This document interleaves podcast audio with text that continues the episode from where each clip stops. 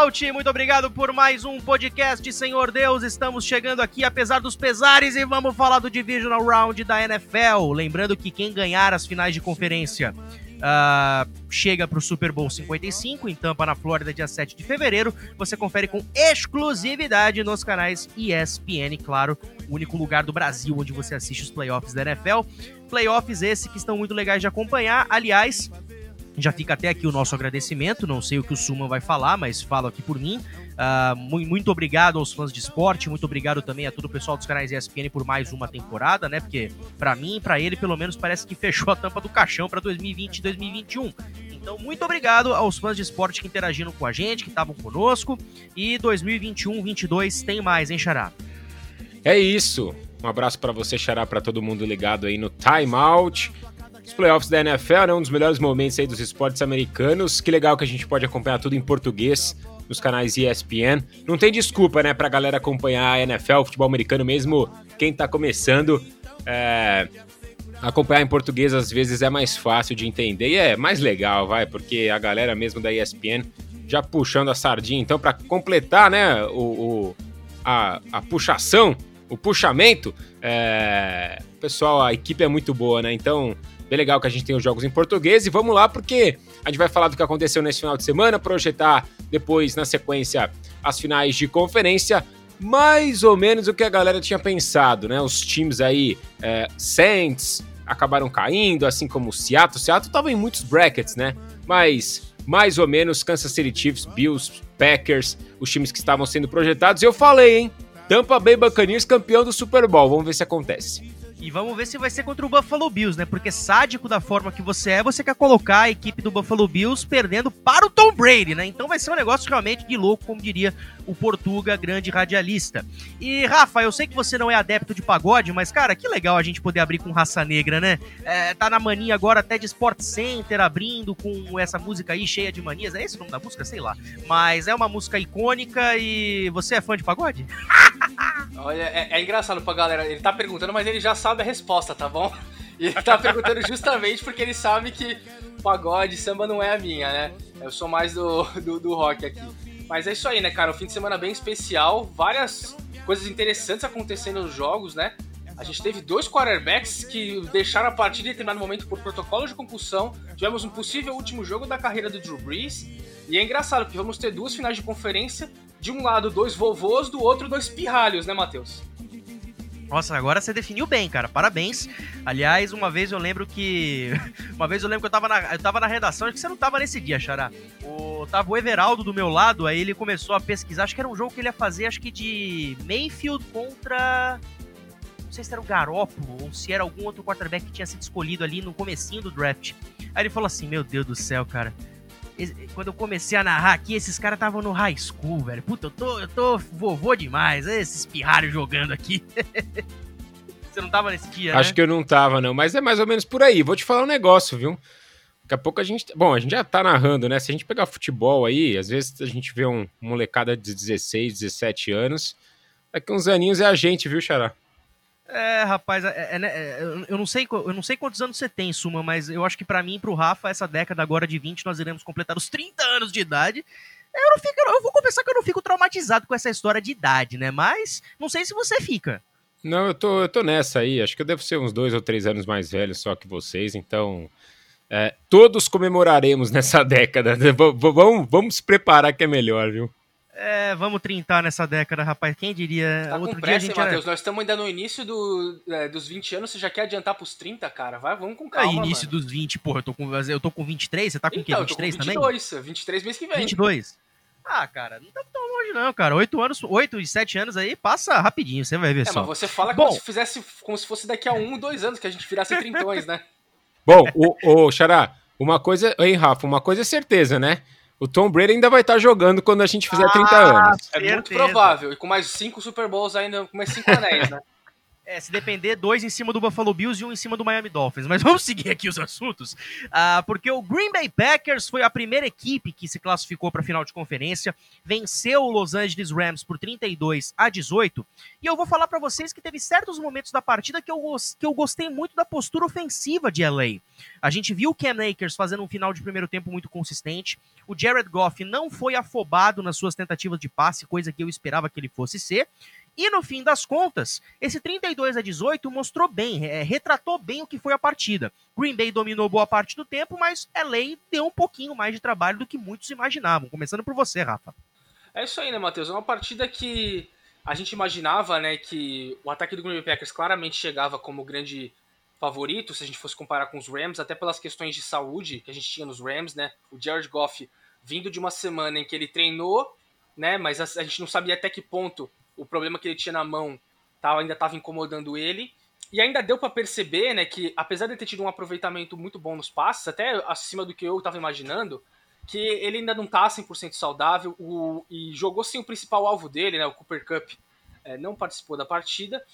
Mas uma partida do, do, dos Rams que eu até achei é, melhor do que eu estava esperando. Eu estava esperando talvez uma vitória de Green Bay com um pouco mais de facilidade, é, porque a gente só comparava. A defesa de Green Bay vinha num momento bom, evoluindo, parando o jogo terrestre dos adversários. O ataque de Green Bay estava naquele ritmo que teve a temporada inteira, né? Excepcional.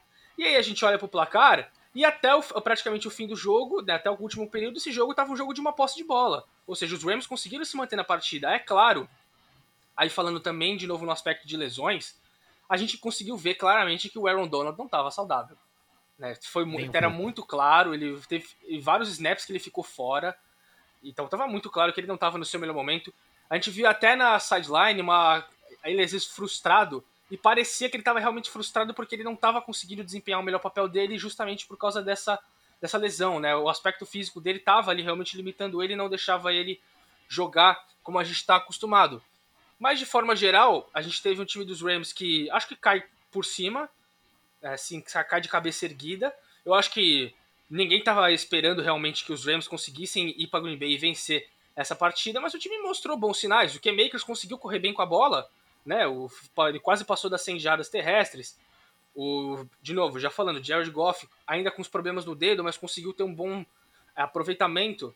Né? O número de jardas acabou sendo baixo dele, mas ele conseguiu é, completar a maior parte dos seus passes também. E a gente pega o Green Bay Packers, cara, o Green Bay Packers achando solução atrás de solução. A gente estava até curioso para ver justamente o matchup do Davante Adams contra o Jalen Ramsey. E a gente até teve uma partida, se a gente for comparar em jardas, até discreta do Davante Adams, né? Só 66, mas ele foi acionado nove vezes. Né? Ou seja, o Rodgers conseguiu, é, na maioria das vezes, conseguir as conexões com ele. E ficou bem marcante né, jogada do touchdown, em que o Davante Adams sai de um lado para outro, o Jalen Ramsey corre atrás dele, mas não consegue chegar a tempo, e aí tem aquela falta de comunicação, né? Na defesa Total. dos Rams. É, então dava pra ver que o Ramsey, aliás, ficou só um pouquinho frustrado, né?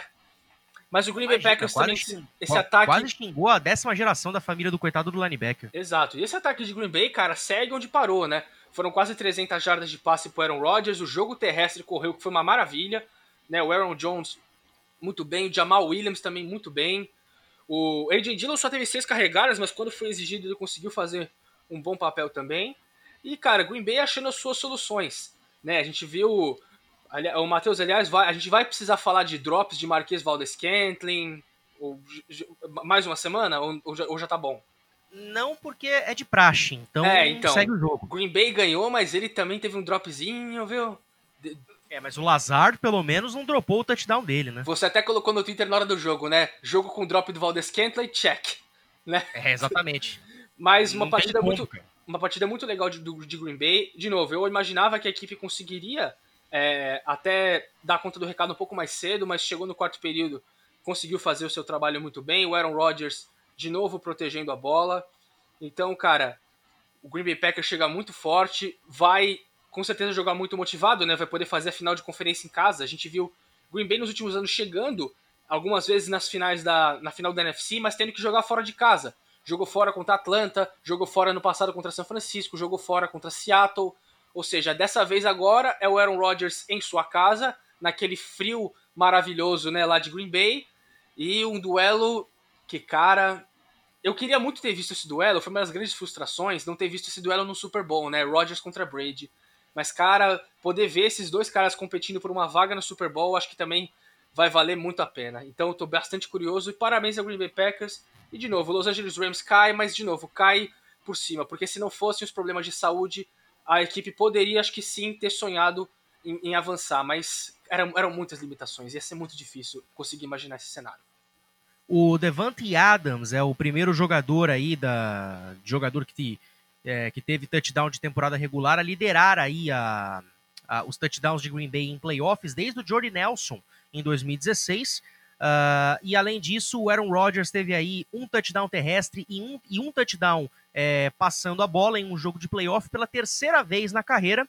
E a, as duas, aliás, pela terceira vez na história do Green Bay Packers, e as outras duas vezes que isso aconteceram uh, foi em 1950, ou seja, há mais de 60 anos, né, 61 anos, que um, quarter, um quarterback do Green Bay Packers não tinha pelo menos três jogos uh, correndo para touchdown e passando para touchdown na pós-temporada. Sobre o Ken Akers e o Aaron Jones, o Ken Akers teve 19 toques na bola, 96 jardas de scrimmage e um touchdown.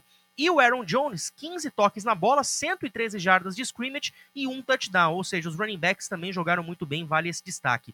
Mas aí eu te pergunto, Xará, o que será que eh, faltou para Green Bay ter mais facilidade no jogo? Ou então o que, que faltou para LA dar aquela apertada definitiva para tentar ter a vitória? É, o jogo, em, certas, em certos momentos ali, se mostrou um pouco mais competitivo do que o placar final mostrou, né? Mas eu acho que não faltou nada, viu, cara? Eu acho que os dois times mostraram por que a diferença. Porque existe uma diferença hoje, né? Então, assim, os Rams na melhor, com a melhor defesa, o Green Bay Packers com o melhor ataque da liga, se enfrentando. E claramente, um melhor ataque bem mais estruturado leva melhor contra uma melhor defesa. Foi o, o, o que o Rafa falou do touchdown do, do Devontae Adams, para mim é retrata bem assim essa diferença. Por mais que seja a melhor defesa, você tem um dos melhores defensores como é o Jalen Ramsey, é, o melhor ataque vai levar a melhor eventualmente, sabe? E, e, eu acho que você tendo um cara como o Aaron Rodgers na temporada que ele vem fazendo, lançando para quase 300 jardas, vai ser difícil você parar esse time do Green Bay Packers. E a gente falava até outro dia, né? Pô, o Aaron Jones corre muito bem com a bola. Aí teve aquele jogo do Dillon, da brincadeira lá com o Lambeau Leap, e ele correndo acho que para dois touchdowns, né? E agora o Williams nesse jogo também correu para 65 jardas, ou seja, você também tem três caras que podem te atacar pelo chão, fora uh, uh, o problema que pode ser o Aaron Rodgers é, lançando essa bola principalmente para o Adams, que vem se, se mostrando uma dupla muito espetacular. Então, assim, Green Bay tá com muitas opções no ataque. Uh, teve 11 first downs a mais, convertendo terceira descida, uh, ficando com muito mais posse de bola, né, gastando o relógio. Uh, foram quase 500 jardas de totais, né, contra a melhor defesa da liga. Foram 484 jardas, eu estava até vendo aqui as jardas na temporada dos Rams. Eles não tinham permitido mais do que 390 jardas em nenhum jogo da temporada né, é, nesse final de semana foram 484, ou seja, Green Bay conseguiu quebrar mesmo, e o Rafa falou do Aaron Donald, do, do Donald, né, é, na transmissão, não sei se vocês pegaram o momento que o pessoal, acho que a repórter da Fox da transmissão, não lembro agora se era da Fox da transmissão, mas ela pergunta pro McVeigh, né, e o McVeigh fala, não, a gente não tá medindo Tá limitando ele. Exatamente, mas, pô, claramente eles estavam, né? E a claramente. Pergunta, Suma, é quem ele conseguiu enganar com esse comentário, né? É, é, aquele negócio, né? A gente pode acreditar nas fontes oficiais, mas o trabalho também como jornalista, como comunicador, é questionar, né? Eu acho que. Acho que o. o agora, nossa, eu tô completamente. Preciso anotar aqui para dar os créditos. Agora, não me lembro que estava na transmissão, cara. Vocês que. O Ari e o Paulo. O Ari e o Paulo. Vocês. O, o Matheus Pinheiro é expert nisso. É, e eles falaram justamente sobre isso, achei, achei que foi legal também, né? Porque hum, claramente ele não estava nas suas melhores condições. O Aaron Rodgers não foi sacado, ou seja, méritos também para a linha ofensiva do Green Bay. E eu acho que é isso. Não, eu não vi ali, principalmente com a situação do Jared Goff, eu falava para vocês na semana passada, ele não tá 100%, pode falar que treina bem, pode falar que tá recuperado. Cara, você opera um dedão. A gente viu na semana retrasada contra o Seattle Seahawks, o dedão dele parecia um sei lá o que parecia, tava inchado pra caramba, sabe? Parecia um pãozinho de, de, de francês, assim. Como chama? Como fala aí na Baixada? Não é pão francês. Uma mini média, uma mini média. É, exatamente. Então, assim, é, ele não tava 100%, é, e eu acho que os dois times deram o que tinham que dar. Green Bay é, deixou o jogo um pouquinho mais encostado do que deveria, talvez, mas acho que os Rams não, não conseguiriam é, produzir mais do que produziram, e agora eu acho que o trabalho a longo prazo é saber se o Jared Goff vai ser esse cara mesmo. Ele vai ter que voltar a ter a confiança que já teve nos últimos anos. É, talvez aí o, o, o, Los Angeles precise ir atrás de um outro recebedor, né? É, ampliar o seu, os seus, suas, seus alvos no campo. Mas eu acho que o jogo mostrou bem as posições dos dois times no, na temporada, né? No, no, no campeonato. E legal o Green Bay Packers de volta para a final de conferência. É, essa parceria do Rodgers com o LaFleur, né? A gente imaginava no ano passado, ah, será que os caras não se gostam? Será que os caras não estão falando? Aí, aí pega no draft um QB, mas será que foi o LaFleur ou foi mais uh, os, né, a diretoria do time? Enfim, ficou aquele clima de o que será que está acontecendo? E os caras mostram que aparentemente eles estão na mesma sintonia, né? E agora tem a missão de enfrentar o, Tom Brady aí na final para ver quem vai pro Super Bowl. E só Cara, eu vou te falar que Matheus, só um último aspecto. Não, antes, Pode falar. A gente, do, do, ainda do jogo, vamos lembrar que Green Bay conseguiu, é, em alguns momentos, trabalhar muito bem o relógio, teve campanhas muito longas, só que quando o time precisou, as big plays também vieram. Né? Uhum. Aquela última campanha que terminou no field goal, no, antes do, do, intervalo, tiveram dois passes de pelo menos 20 jardas, né? Um pro Adams e um pro Tonian. Depois o touchdown que mata o jogo é uma big play do Aaron Rodgers pro Lazar, ou seja, os Packers também conseguiram colocar suas jogadas dinâmicas. Tem aquela corrida de 60 jardas do Aaron Jones também, ou seja, Green Bay conseguiu muito bem é, encaixar alguns momentos aquela big play para dar aquela. É, é, aquela jogada que quando você tá pegando uma defesa muito forte, é uma jogada que te dá muita moral. Né? Uma defesa que te cede muito pouco e você vai consegue uma big play, a moral do time fica muito grande, né? E aí só é mais um mérito, né? Que o Green Bay Packers conseguiu fazer com seu ataque e aí é, levar essa vitória e garantir a vaga né, na final da NFC. É, eu vou te falar para vocês que eu gostei muito desse desse Jared Goff dos playoffs. Muita gente fala que ah, ele estava praticamente sem dedo, estava totalmente machucado, mas eu, eu vi assim, dentro das limitações que ele tinha, ele jogou muito bem. Passou para touchdown, confiou no seu jogo terrestre. Esse jogo terrestre que ele passou a confiar encaixou. O Ken Akers teve duas ótimas partidas. Então, assim, é fora que ele teve a ausência do Cooper Cup nesse jogo. Então, eu acho que essa pós-temporada serviu para ele recuperar a confiança. E eu acho que ano que vem ele volta jogando melhor. E o torcedor dos Rams, obviamente, agradece. E só para a gente fechar o caixão aqui, o Aaron Rodgers agora empata com o Joe Montana uh, como os segundos quarterbacks com mais jogos de playoff, com 250 jardas de passe e dois touchdowns na história da NFL. E o Green Bay Packers agora tem 18 vitórias e 5 derrotas em playoff no Lambeau Field. É, só perdem em questão de vitórias para o New England Patriots, que tem 19-4 no Gillette Stadium, e o San Francisco 49ers, que tem 20 vitórias e 7 derrotas no Candlestick Park. Agora vamos avançar para a fria e gelada Buffalo, porque o Buffalo Bills confirmou seu favoritismo contra o Baltimore Ravens 17 a 3. Só que assim, o jogo foi mais travado do que a gente pensava. O Josh Allen não deu aquele show que a gente está acostumado e o Lamar Jackson mais longe disso ainda. Uh, no fim das contas, 17 a 3. Vou pegar aqui até as estatísticas, deixa eu ver aqui. Uh, o Baltimore Ravens teve 3 pontos na partida, 340 jardas totais, 7 de 17 em terceiras descidas e tempo de posse de bola de 35 minutos e 33. 35 minutos e 33 e mesmo assim fizeram só 3 pontos. O Buffalo Bills teve 220 jardas totais, 4 de 13 em terceiras descidas e 24 minutos e meio de posse de bola.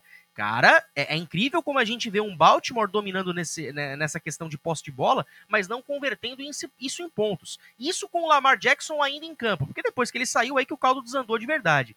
Mas começando por você, Rafa, é, meu, é, é preocupante a gente ver esse Baltimore Ravens que chega dois anos bem cotado na pós-temporada, cai fora na primeira rodada ano passado e cai agora para o Buffalo Bills jogando muito mal. É, cara, e principalmente os erros né, do, do Baltimore Ravens, né? É engraçado que a gente viu uma equipe que, como você falou, dominou o tempo de jogo, conseguiu avançar, o jogo terrestre encaixando, mas chegava lá, aí, aí é claro, né? As condições climáticas estavam muito adversas. Quando, é, eu acho que esse jogo foi uma das raras vezes que a gente vai ver o Justin Tucker errando mais de um chute na mesma partida. Nossa, isso aí foi o hecatombe do ano, cara. Ah, então, e, e dois chutes que acabaram sendo cruciais, né? E aí, além do mais, você chega o jogo na reta final, tava 10 a 3 no quarto período, Baltimore consegue uma boa campanha, chega na red zone, o Lamar é interceptado na end zone e vira uma pick six. Ou seja, um jogo que podia ir para 10 a 10 no quarto período, acabou ficando 17 a 3. Né? E um erro do Lamar nessa interceptação, porque Sim, foi um má erro leitura dele. do quarterback. Sim, um erro dele. Né? E aí acabou fazendo toda a diferença. Mesmo que você tivesse que chutar o field goal naquele momento, seria um field goal curto, o jogo ia ficar 10 a 6 você volta a botar pressão no Buffalo Bills. E o ataque dos Bills veio, tem, veio também com muitas dificuldades para essa partida. O, o vento estava tão forte para a galera ter uma ideia que, principalmente no, no, começo do jogo, a gente via alguns passes que os quarterbacks erravam, principalmente passes que o Josh Allen estava errando e falava, cara, isso não é comum. O vento deve estar levando essa bola é, é, mais além do que deveria. Né? Acabou sendo uma partida até meio arrastada, né, por, por, por, conta desses erros, tal, das condições climáticas, mas acabou fazendo toda a diferença, né, Matheus? Porque vamos lembrar, a gente chega no, no terceiro período, no a gente chega no, no segundo tempo, a partida tá ainda bem morna, né? A partida tá bem morna, e aí o que que acontece? O Buffalo Bills consegue uma boa campanha que termina lá no touchdown do Stephon Diggs, o único touchdown aéreo da partida inteira, né? No terceiro período ainda. E aí, na reta mas final assim do terceiro. Gente, mas, mas, aí, Rafa, como a gente tem aquela certeza de que o Rodgers vai achar o Adams, a gente tem a certeza que o Allen vai achar o Dix. É, sim, exatamente. E aí, na reta final do terceiro quarto, como a gente já falou, vem essa pick six do Lamar Jackson que acaba mudando o destino do jogo. E é engraçado, porque mesmo assim, os Ravens ainda tiveram chances, né? O Lamar depois saiu da partida, né? Foi pro protocolo de concussão, não voltou pro jogo. O Tyler Huntley entrou, e aí, é lógico, já ia ficar muito difícil. Só que tiveram até chances, hein? O Tyler Huntley errou um passe em profundidade que o Hollywood Brown, se não me engano, estava completamente livre e era recepção end zone, né? Que ainda poderia dar mais uma chance para os Ravens, mas acabou que é, o passe foi incompleto e o Buffalo Bills conseguiu é, essa vitória. E aí a gente ainda fica com algumas dúvidas, né, Matheus? Porque a gente viu o Buffalo Bills na semana passada garantindo a vaga para esse para esse divisional, né, ganhando do Indianapolis Colts, mas ficaram dúvidas. A gente olhava para o Buffalo Bills e falava, cara, se o Indianapolis Colts não tivesse perdido as chances que perdeu, os Bills poderiam ter se complicado muito a ponto de talvez até terem sido eliminados. Ficou uma sensação muito parecida, porque a gente viu o Baltimore Ravens dando muitos tiros no pé. Então fica de novo essa sensação. O Buffalo Bills de novo não foi o time, pelo menos o ataque dominante que a gente estava esperando. Claro, condições climáticas à parte, é lógico, não estava fácil para ninguém, mas ainda assim foi bem menos do que a gente estava esperando do ataque de Buffalo. Do jogo terrestre então dos Bills, pouco mais de 30 jardas só, praticamente não existiu. O Zach Moss nem jogou, né? Foi só o Singletary. E eu acho que é uma partida assim que ela por um lado dá moral, porque é uma vitória, mais uma vitória em casa, em playoff, você chega numa final da AFC depois de tanto tempo, o time vai motivado, mas não é exatamente aquela partida que o seu desempenho te deixa muito animado para a sequência, ainda mais que a sequência é fora de casa e se, e o, se o Patrick Mahomes conseguir voltar do protocolo de concussão, aí o buraco vai ser bem mais embaixo contra a equipe do Kansas City Chiefs lá em Kansas City. E, Xará, me chama a atenção esse número aqui. O Lamar Jackson já disputou quatro jogos de playoff na sua carreira e foi sacado 19 vezes, cara. É, e eu, vou te falar, eu eu vi, né, eu tava estudando aqui, dando uma olhada no, nas, nos, na, nas análises, nos, nas estatísticas, e eu acho que eu concordo um pouco com vocês, assim, foi falha dele, não vou dizer que a derrota foi por culpa dele, eu acho que seria pegar muito no pé, né, seria, seria muito pesado, mas assim, cara, o Rafa, é, acho que foi o Rafa, não, acho que foi você que falou, né, é, o, o jogo ia, ia ficar empatado, né, e você lança a pick six e você abre duas posses de desvantagem numa jogada onde, por méritos do Lamar e do Baltimore Ravens, o time era 100% na, na red zone, né? O time, é, assim, tinha números impressionantes na red zone, que são é, é, a faixa das últimas 20 jardas do campo, né?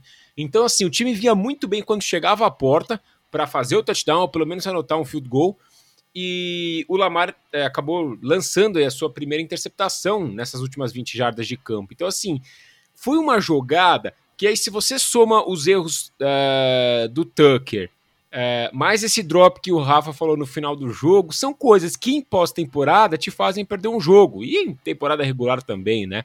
Então, de novo, a derrota não foi por culpa dele. Foi um somatório de situações dentro do jogo que favoreceram aí uh, a vitória dos Bills. Mas é, ele indo para o chão, ele lançando essa pick six e deixando o jogo mais complicado, eu acho que ele foi muito bem na semana passada. A gente falou como era importante mentalmente ele, ele vencer esse primeiro jogo de playoff, né? Para tirar um pouco aquele estigma dele. Mas ficou muito a desejar, né? E óbvio, a gente pode falar o óbvio, né? O time corre muito bem com a bola, mas não tem recebedor. O jogo aéreo não funciona, apesar do Brown acabar o jogo com 87 jardas, né? Mas é, dá para sentir que ainda falta, né? Um, um ritmo diferente pelo ar. Então, eu acho que são questões aí para o Baltimore Ravens levar para a sequência aí para a próxima pós-temporada. Eu concordo com você. Eu acho que o time criou expectativas nos últimos dois anos que não foram correspondidas. Isso é meio é, difícil, né, para assimilar assim.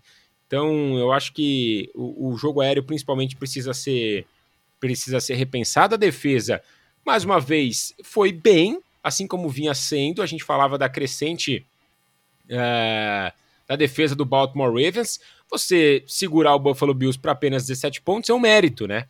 E falando do lado de Buffalo, né? Os caras não quiseram correr com a bola. Foi impressionante o que aconteceu no primeiro quarto.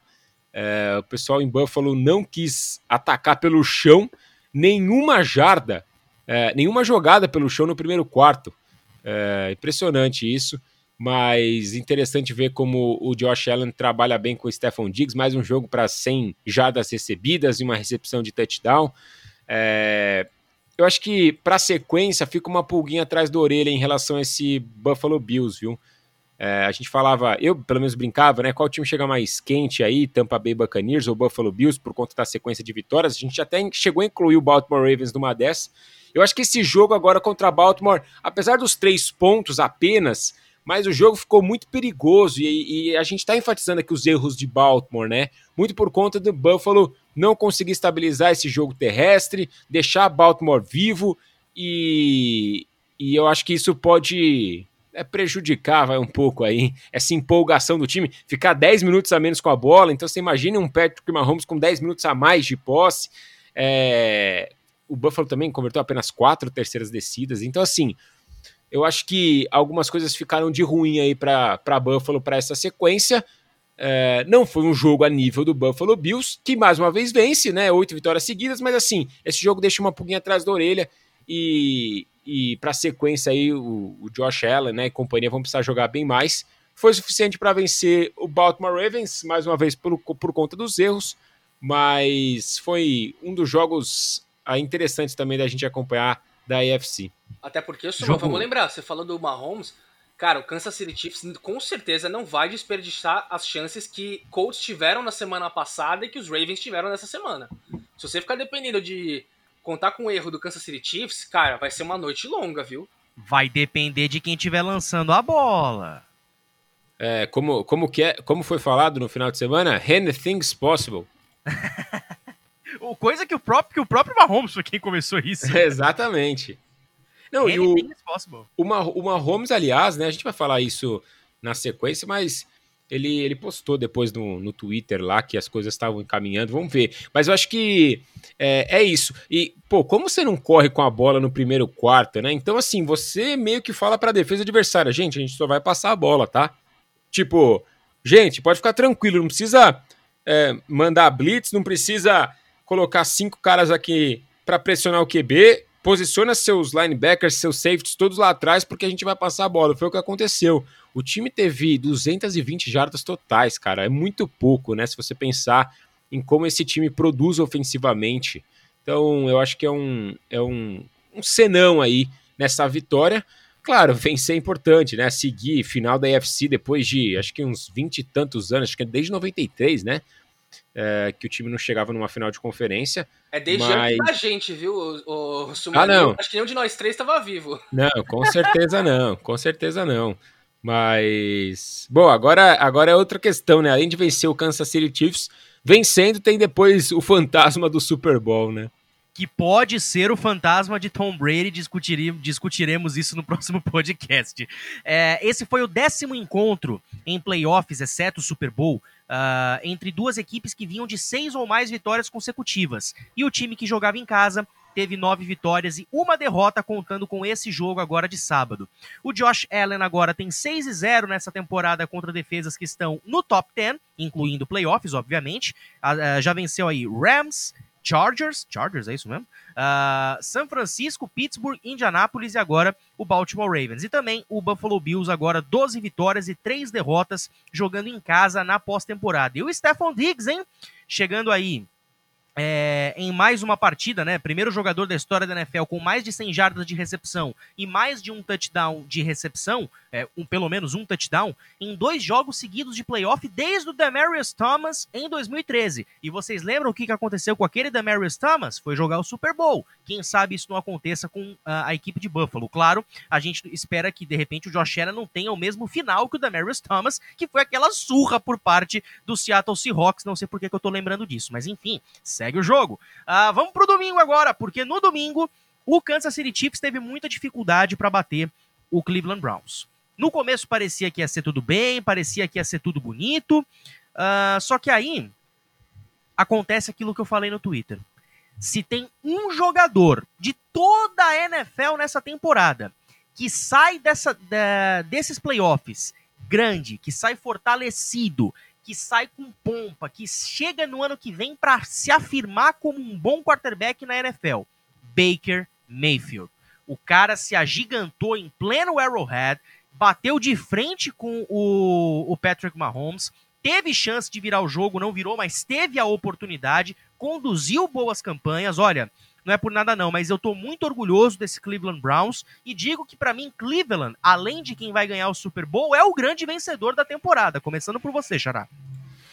É, eu acho que eu acho que o Baker Mayfield se mostrou bem mais sólido do que o, nas outras temporadas. É, gente, bom, esse time do Cleveland Browns está para dar liga já faz o quê? Umas duas, três temporadas, né? Uhum. É, e aí, é, trazendo essa analogia para cá, cada um pode entender como da liga do seu jeito, né? Tem, tem gente que acha que, pô, deu liga porque venceu o Super Bowl, tá com o anel no dedo. Tem gente que deu liga, o time chegou numa segunda rodada de pós-temporada, né? Então, deixa aí no ar para você realmente fazer a sua análise, mas eu acho que o time se mostrou bem mais sólido. É, a gente falava, né? Mesmo sem o Odell Beckham Jr., uma das principais armas aí, o Baker Mayfield tá sabendo distribuir essa bola. É, apesar do Jarvis Landry é, com apenas 20 jardas, né? Então tem o Higgins com 88 jardas. É, e até o time fazendo algumas gracinhas né, com a bola em alguns jogos da temporada. O playbook bem variado aí do pessoal dos Browns. Mas sim, eu acho que só pelo fato de você deixar os torcedores do Kansas City Chiefs, né, e não só os torcedores, mas todo mundo que estava assistindo o jogo preocupado, é sinal de que você fez uma partida muito sólida. Tudo bem. Totalmente. Não tinha Patrick Mahomes, é, e ele saiu, vamos, vamos parar para analisar friamente, né, gente? Ele saiu com oito minutos do terceiro quarto, cara. Então, assim, não foi que o Patrick Mahomes saiu com, sei lá, dois minutos, two minute warning do quarto quarto. Ele saiu com muito tempo no relógio, é, fazendo até o advogado do diabo, né? É, era Coisa que adora fazer, inclusive. É, então, era tempo suficiente para os Browns tentarem algo, né? Aí, como eu, como eu falei do, do, de Packers e Rams, né? Mostra onde cada um dos times é, pode ir, né? E qual é o papel de cada time na temporada. Mas eu acho que sim, o Baker Mayfield é um dos jogadores que sai mais. É, que sai mais forte aí, mais sólidos, o que mais cresceu nessa temporada e, e as vitórias e a vitória na pós-temporada é, principalmente contra o rival de divisão, né? É, fez ele crescer muito. Acho que é importante para o futuro da franquia. É, mas, bom, acho que o papo mesmo é saber o que vai acontecer com o Kansas City Chiefs, né? Porque, cara, para quem, até assim, para quem está acompanhando agora também, para quem é muito chegado, né? Na, em estatística, em história, enfim, para quem vê mais ou menos o jogo assim, é, é, nítido como o ataque muda de figura sem o Patrick Mahomes em campo, né? A dinâmica de ataque do Kansas City Chiefs é completamente diferente sem o Mahomes. Deu para ver nitidamente isso no final de semana. É, então, assim, se ele não jogar, vai ser um problema problema gigante para os Chiefs. O Rafa vai falar na sequência aí dos protocolos, ele vai trazer alguns dados aí, né, do que pode acontecer com o Patrick Mahomes, que correu para um touchdown, né? Então foi interessante como o Mahomes também traz essa mobilidade para o ataque. É, o, dois recebedores passando de 100 jardas. Enfim, o ataque dos Chiefs é isso, né? O ataque do Kansas City é isso. E eu queria só exaltar, para finalizar o comentário, é, o Andy Reid, todo mundo falou dele, né? E, e realmente, cara, é, propor aí algumas jogadas para o Rene no final, cara, para você ser agressivo, conquistar o first down, matar o relógio, foi bem legal de ver. Mostra que o time é isso, né? O time é agressivo, o time quer vencer, o time é, é muito bem treinado e, assim, de certa forma, né, sem uma Holmes é, em campo muda muito, mas eu acho que a vitória faz com que o time também, né, opa, a gente tem condição, vamos lá, vamos tentar. Claro que a gente quer uma Holmes em campo, mas foi interessante ver o time sendo agressivo, mesmo sem ele, correndo para force down. É, e, e, eu acho que muito do que acontecer com a Holmes vai ditar a, a sequência do time na pós-temporada, mas, mas foi um jogo bem legal, assim, no segundo tempo, né, deixou todo mundo apreensivo e, e, e, sobre o que poderia acontecer, né, por conta do Mahomes, mas o Cleveland Browns fez uma bela partida, méritos total aí para o time, é, acho que é um dos times que a gente mais tem que parabenizar nessa temporada, e o Mahomes, é, ele caiu grogzão, né, foi engraçado, né, cara, parecia que tava dele... bêbado a cena dele é, levantando e quase caindo de novo, uh, obviamente que na hora assustou, mas olhando, olhando de novo, cara, é o que você falou, parecia que ele tinha tomado umas e outras e ficou totalmente tonto. Foi muito engraçado. E não, e, e assim, né? É, não parecia que ele havia sofrido uma concussão, né? Porque ele não bateu a cabeça depois que foi se entender que foi o giro no pescoço que talvez tenha feito com que ele ficasse zoado, né? Ficasse meio ruim. Mas até no começo, a gente, pô, mas o que aconteceu com ele? Porque ele não bateu a cabeça, ele não sofreu uma pancada A gente até achava, né, Suman, que de repente ele podia ter agravado a lesão no pé que ele tava, né? Exato.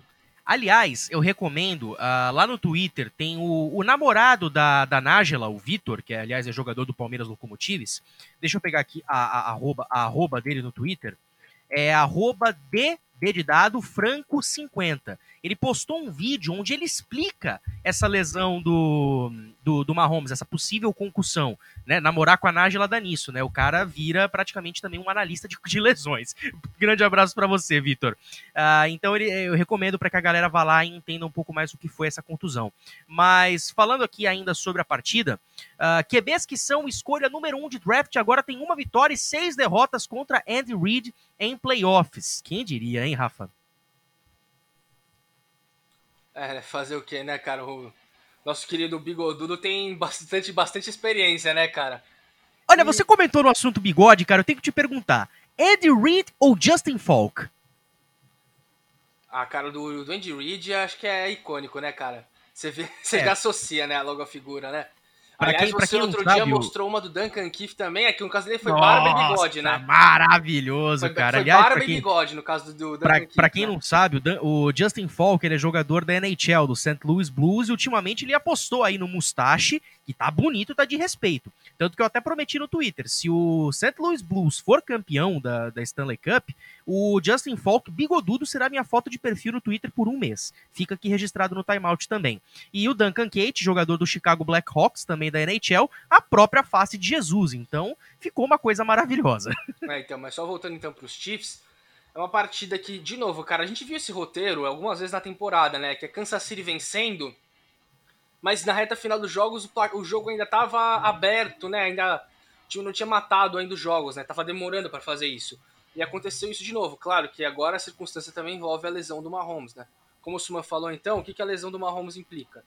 Ele foi para esse protocolo de concussão, e aí o que, que acontece? Antes de começar a temporada, quando os caras estão 100% saudáveis, eles fazem várias baterias de exames, né, com as suas equipes médicas, inclusive exames neurológicos. E aí eles fazem essa medição, né, e, vê, e determinam então que aquele ali é o normal, ou seja, os caras não estão machucados, eles estão todos 100%, então aqueles resultados que eles estão tendo naquele exame são considerados os normais, os padrões.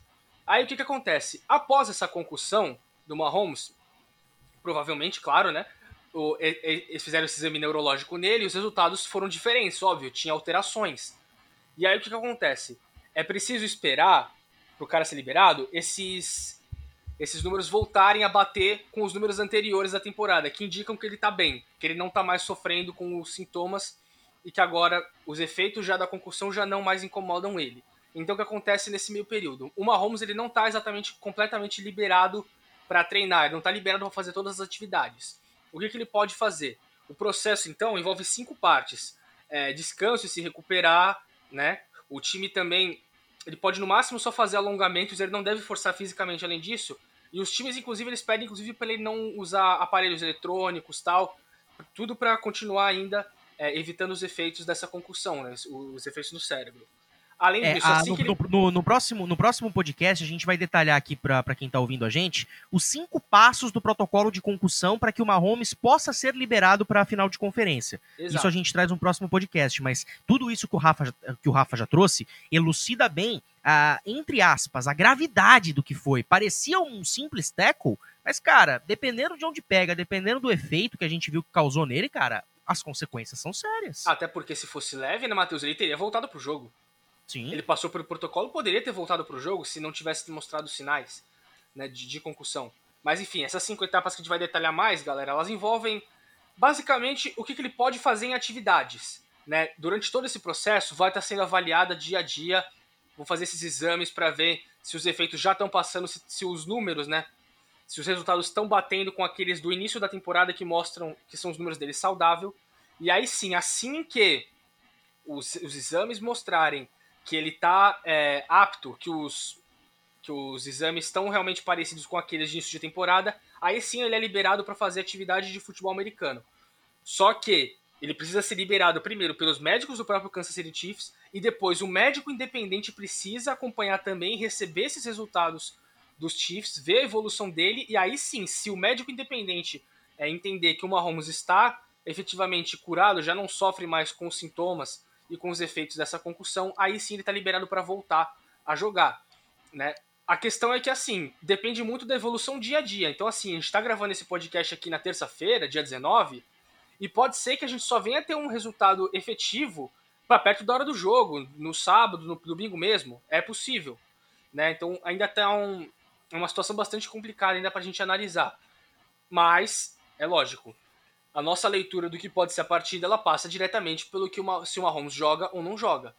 Não não estamos nem dizendo que os Chiefs não podem vencer com o Chad Henne. Até podem, até porque a gente sabe que esse ataque dos Chiefs tem arma suficiente. Né? Tyreek Hill, Travis Kelsey, são vários jogadores que podem ajudar o Chad Henne e com certeza o Andy Reid, é, conhecendo tanto de ataque como ele consegue, ele pode desenhar um plano de jogo ali que favoreça o Rene caso seja necessário. Mas eu vou ficar Cara, acompanhando, eu acho né? Que, Lembrando que eu o tempo de recuperação para concussão, Matheus, para quarterbacks, costuma ser uhum. de sete dias. Se for sete dias, então em tese ele não conseguiria jogar contra Buffalo, né? Não, e só pegando o gancho do que você falou, cara, é, por mais que seja o Chad Heaney que esteja lançando a bola, uh, vamos pensar no Andy Reid, né, cara? Como você disse, é uma grande mente ofensiva. A jogada que ganhou a partida, velho, foi um negócio incrível. A defesa toda posicionada para marcar uma corrida pelo meio, para marcar um passe curto é, pelo meio. E o Randy Reid me chama um rollout para a direita. Aquilo foi genial, velho. É, e a gente também sabe, né, Matheus? Como eu falei, você tem tempo para bolar um plano de jogo e pode apostar que o Andy Reid vai trabalhar com essa possibilidade.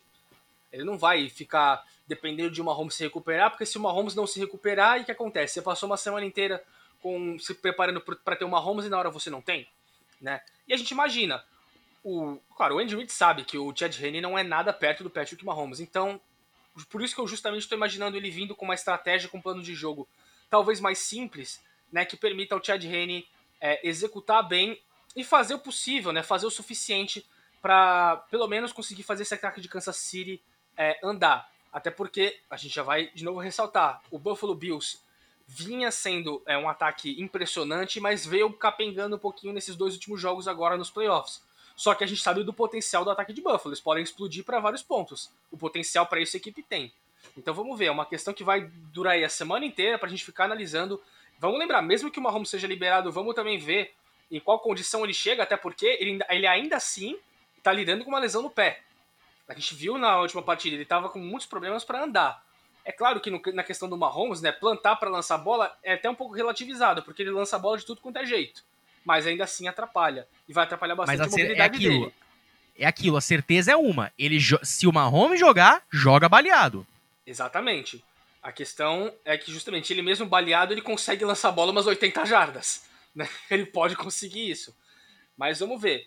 É, de qualquer jeito, é uma semana bem importante. Mas, cara, seja Mahomes ou, o Chad Henne, eu acho que o Andy Reid consegue bolar um plano de jogo para fazer essa partida ser bastante disputada. Eu não tô imaginando, Matheus, já até adiantando parte do palpite, nenhum blowout. Né? Eu não tô imaginando uma goleada. Né? Eu não tô imaginando nenhum time é, conseguindo golear, vencendo por mais do que uma posse de bola. Eu tô imaginando uma partida bem apertada. Ah, tô com você, cara. São dois, são dois times muito resilientes. É, são as, ah, os cabeças de chave 1 e 2 de, da Conferência Americana. Então tem tudo para ser uma grande partida. Para a gente fechar o caixão aqui, o Chiefs agora tem quatro vitórias consecutivas em playoffs, o que é a maior sequência da história da franquia. Uh, segundo aqui as estatísticas americanas, times que são atuais campeões de Super Bowl têm agora 26 vitórias e 12 derrotas no seu primeiro jogo de playoff. E cinco dos últimos seis uh, tiveram a vitória, incluindo agora o Kansas City Chiefs.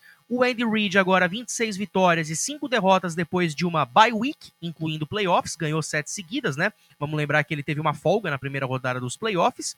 Uh, o, o, Kansas City Chiefs também com o Tyreek Hill e o Travis Kelsey se juntando ao Ed Podolak e também ao Emil Wright, que jogaram o Divisional Round de 71, como os únicos jogadores da, do time a ter mais de 100 jardas em um único jogo de playoff na história do Kansas City Chiefs. São duas armas incríveis e o fator surpresa do Chad Heaney também fez toda a diferença. Agora vamos avançar para aquele que tem, eu infelizmente eu tenho que dizer isso, deve ter sido o último jogo da carreira de Drew Brees, um dos maiores da história, sim, um futuro Hall of Famer, sim, e um cara que colocou o New Orleans Saints na, na primeira prateleira das grandes equipes da NFL teve o seu período de vacas magras uh, no começo da década, né, depois que ganhou o Super Bowl, mas nos últimos quatro anos, cinco anos, voltaram a ser a franquia grande que sempre foram com o Breeze e com o Sean Payton.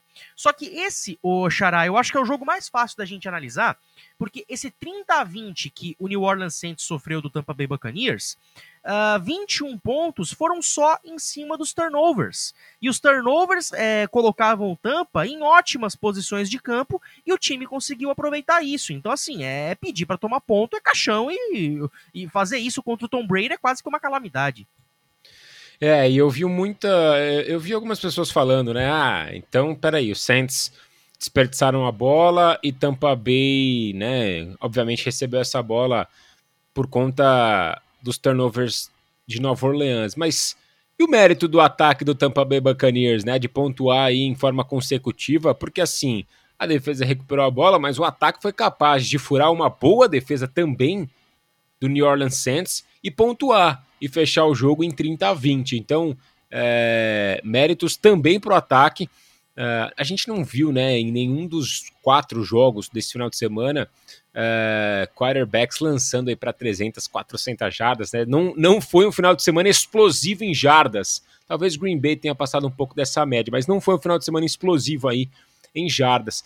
Uh, mas o Tom Brady conseguiu distribuir a bola do jeito que ele sabe bem fazer. É, também correu para um touchdown, né? O, o, o Tom Brady estava tava ousado aí, o vovô garoto. É, o quarterback dele é sensacional. É, exatamente, né?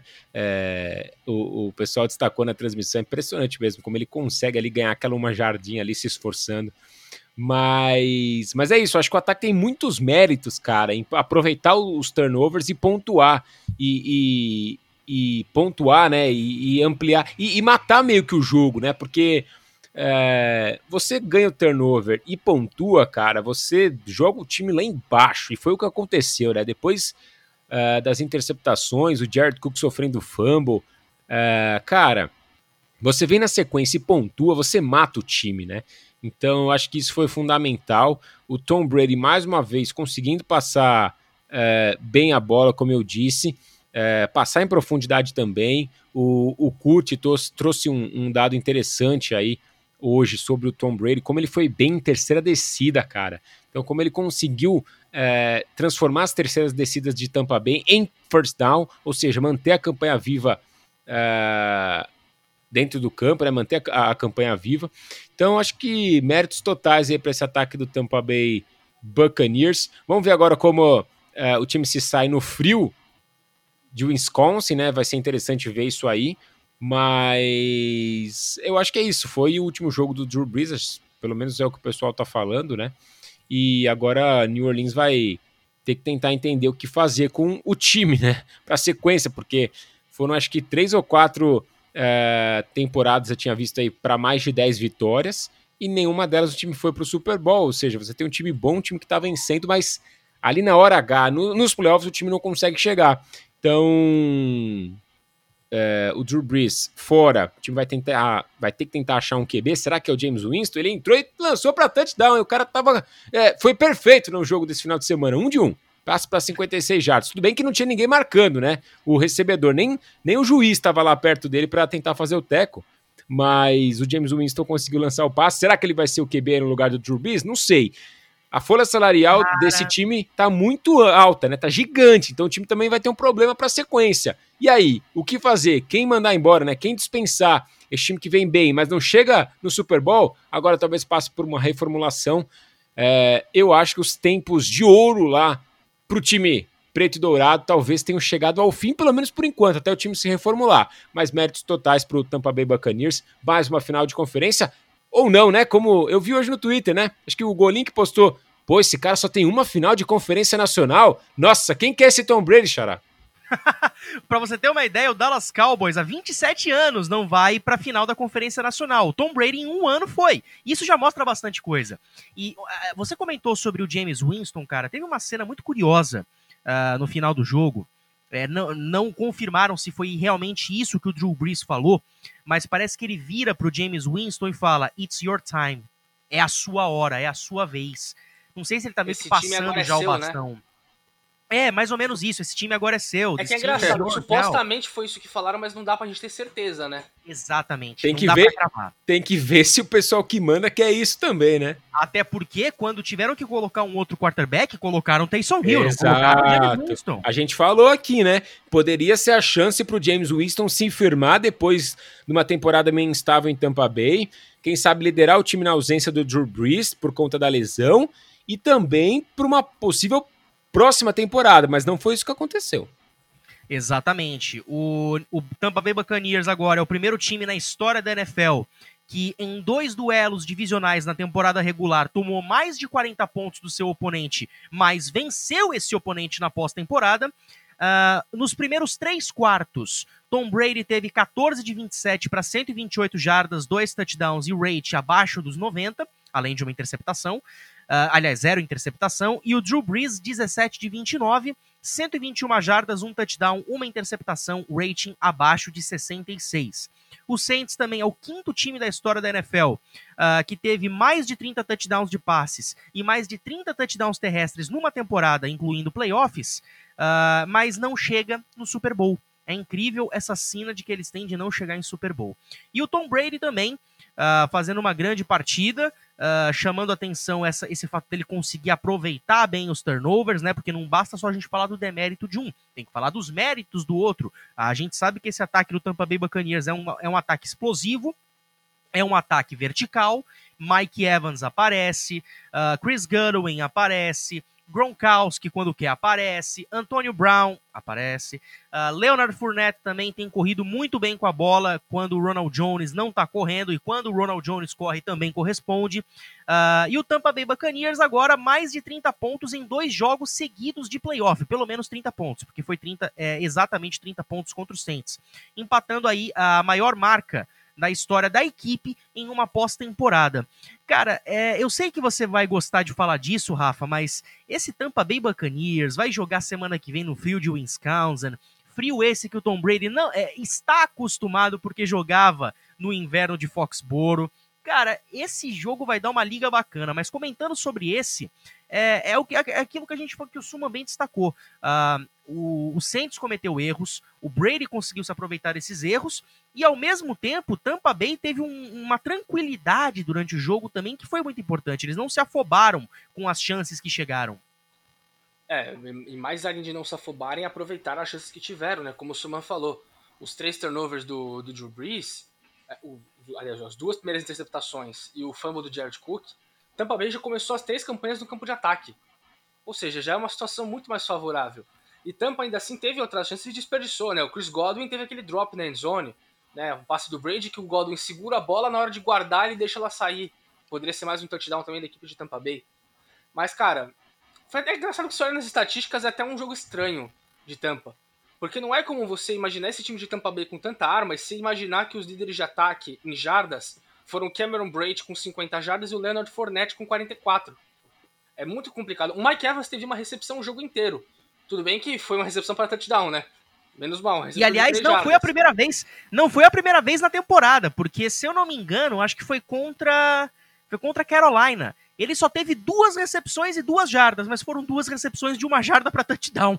Então, exato, né? Ou seja, red zone, o Tom Brady vai com é, o seu receiver mais confiável. Chris Godwin ainda vem dropando um pouco a bola, né? Vencendo o problema. Uma questão para a gente ficar de olho também, aí até já pensando na semana que vem, é a situação de saúde do Antônio Brown, porque a gente viu ele, ele sentindo uma dor no joelho, né? Uma lesão.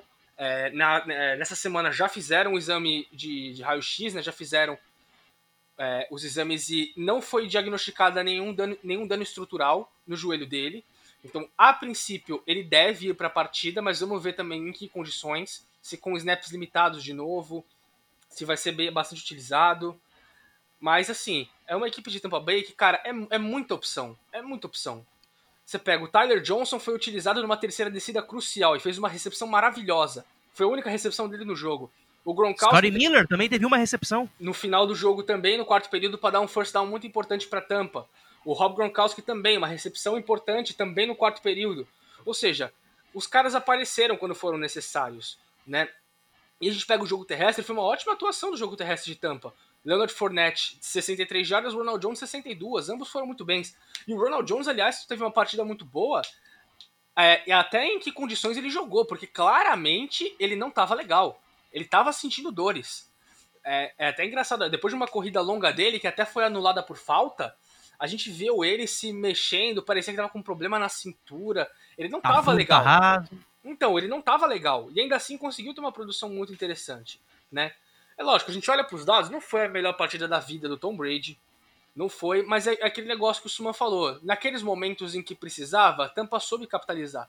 E não era também, não precisava ser uma partida para ele passar das 300 jardas. Tampa administrou bem a partida.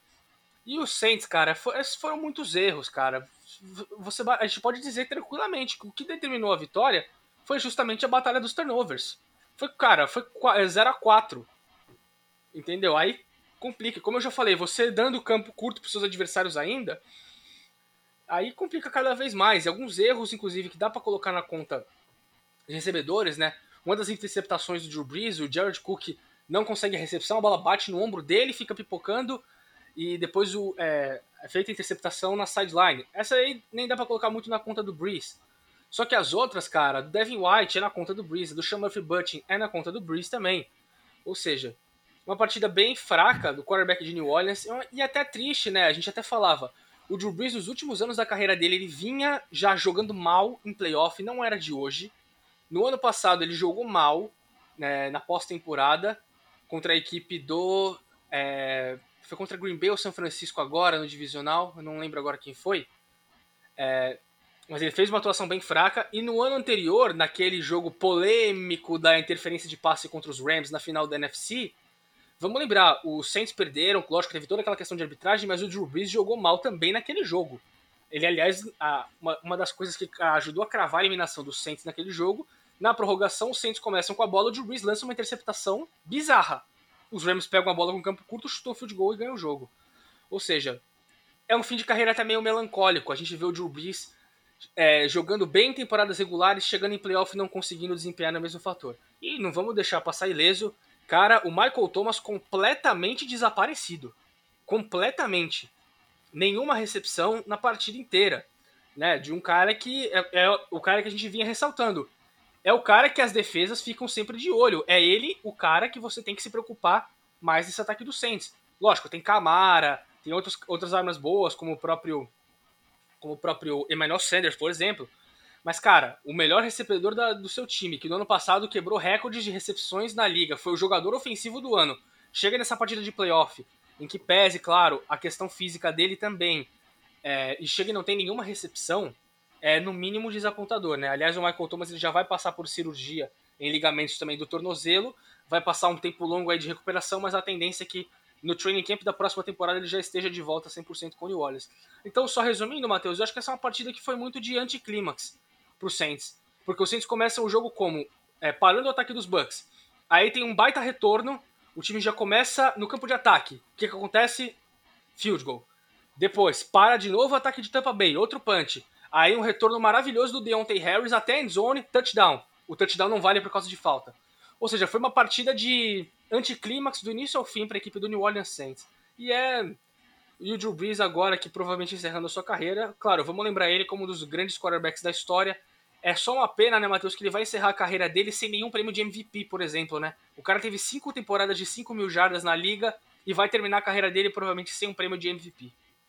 É, ainda bem que pelo menos ele termina a carreira dele com um Super Bowl, né? Porque pelo menos ele não vai ser um Dan Marino da vida que foi totalmente injustiçado por não ter um anel de Super Bowl. Ele agora tem 62 passes para touchdown na carreira contra o Tampa Bay Buccaneers, o que é a quarta maior marca de um quarterback contra qualquer equipe na história da NFL, incluindo playoffs. E o James Winston teve um passe para touchdown de 56 jardas no primeiro tempo. Primeiro passe para touchdown do New Orleans Saints em playoffs por um quarterback não chamado Drew Brees desde Aaron Brooks no Divisional Round de 2000, quando Drew Brees ainda estava, em, é, estava na sua temporada de rookie em San Diego. Se não foi nesse ano, foi no ano seguinte que o Brees foi, foi rookie lá nos Chargers. Uh, e o Drew Brees uh, ganhando aí uh, múltiplos jogos, tentou ganhar múltiplos jogos de playoff pela sétima vez na sua carreira mas acabou não conseguindo. E, Xará, vou falar para você, cara, a cena dele é, abraçado com a esposa depois do jogo, ele conversando com o Brady, cara, aquilo cortou tanto o coração, cara. É, o Brady até lançou um touchdown, um passe para touchdown pro filho dele, né? Melhor o... que o Michael Thomas. É, não, e eu acho que o, o, o Brady até falou, poderia ter te usado no jogo, acho que foi isso, né? Mas tinha que ter falado pro, pro Drew Brees, né? Você poderia ter usado o seu filho no jogo, né? Porque o Tampa Bay não precisou muito dessa ajuda, não. Eu te garanto Mas que foi... ele segura a bola melhor do que o Jared Cook.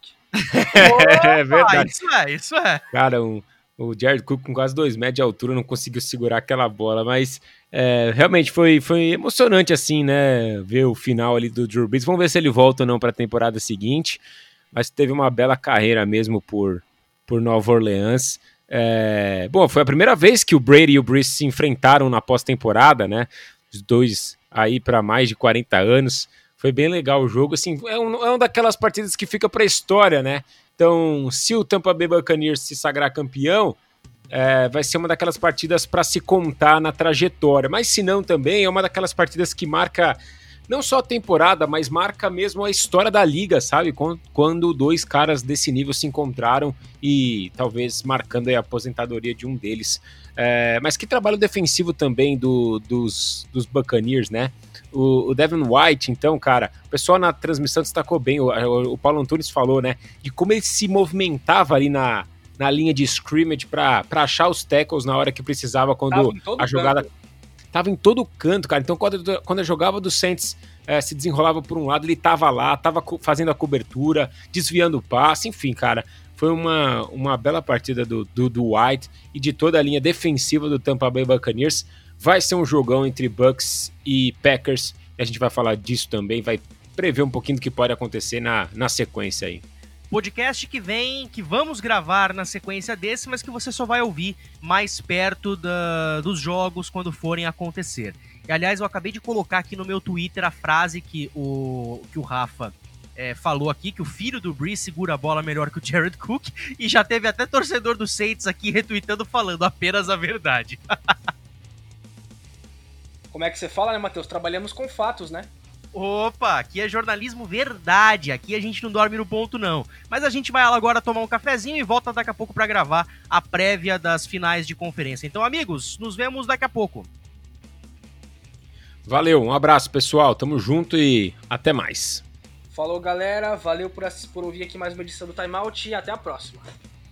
Fiquem ligados aí nas nossas redes sociais, também fiquem ligados aqui nos demais podcasts já feitos. Temporada da NHL começou, a Free Agency da MLB começou, é, a pré-temporada da NBA, a pré-temporada não, a temporada da NBA começou. Aliás, Xará, vale até o parabéns para você, porque agora quem procurar NBA lá no Google é, vai lá pro site da ESPN acompanhar um compilado de um minutinho e pouco mais ou menos do que foi a partida, com vossa narração. É isso, é um trabalho que eu estou fazendo aí nessa semana em parceria do Google com a ESPN e com a NBA, né? Uma parceria de três frentes e a gente podendo trazer um pouco da rodada da NBA aí em português.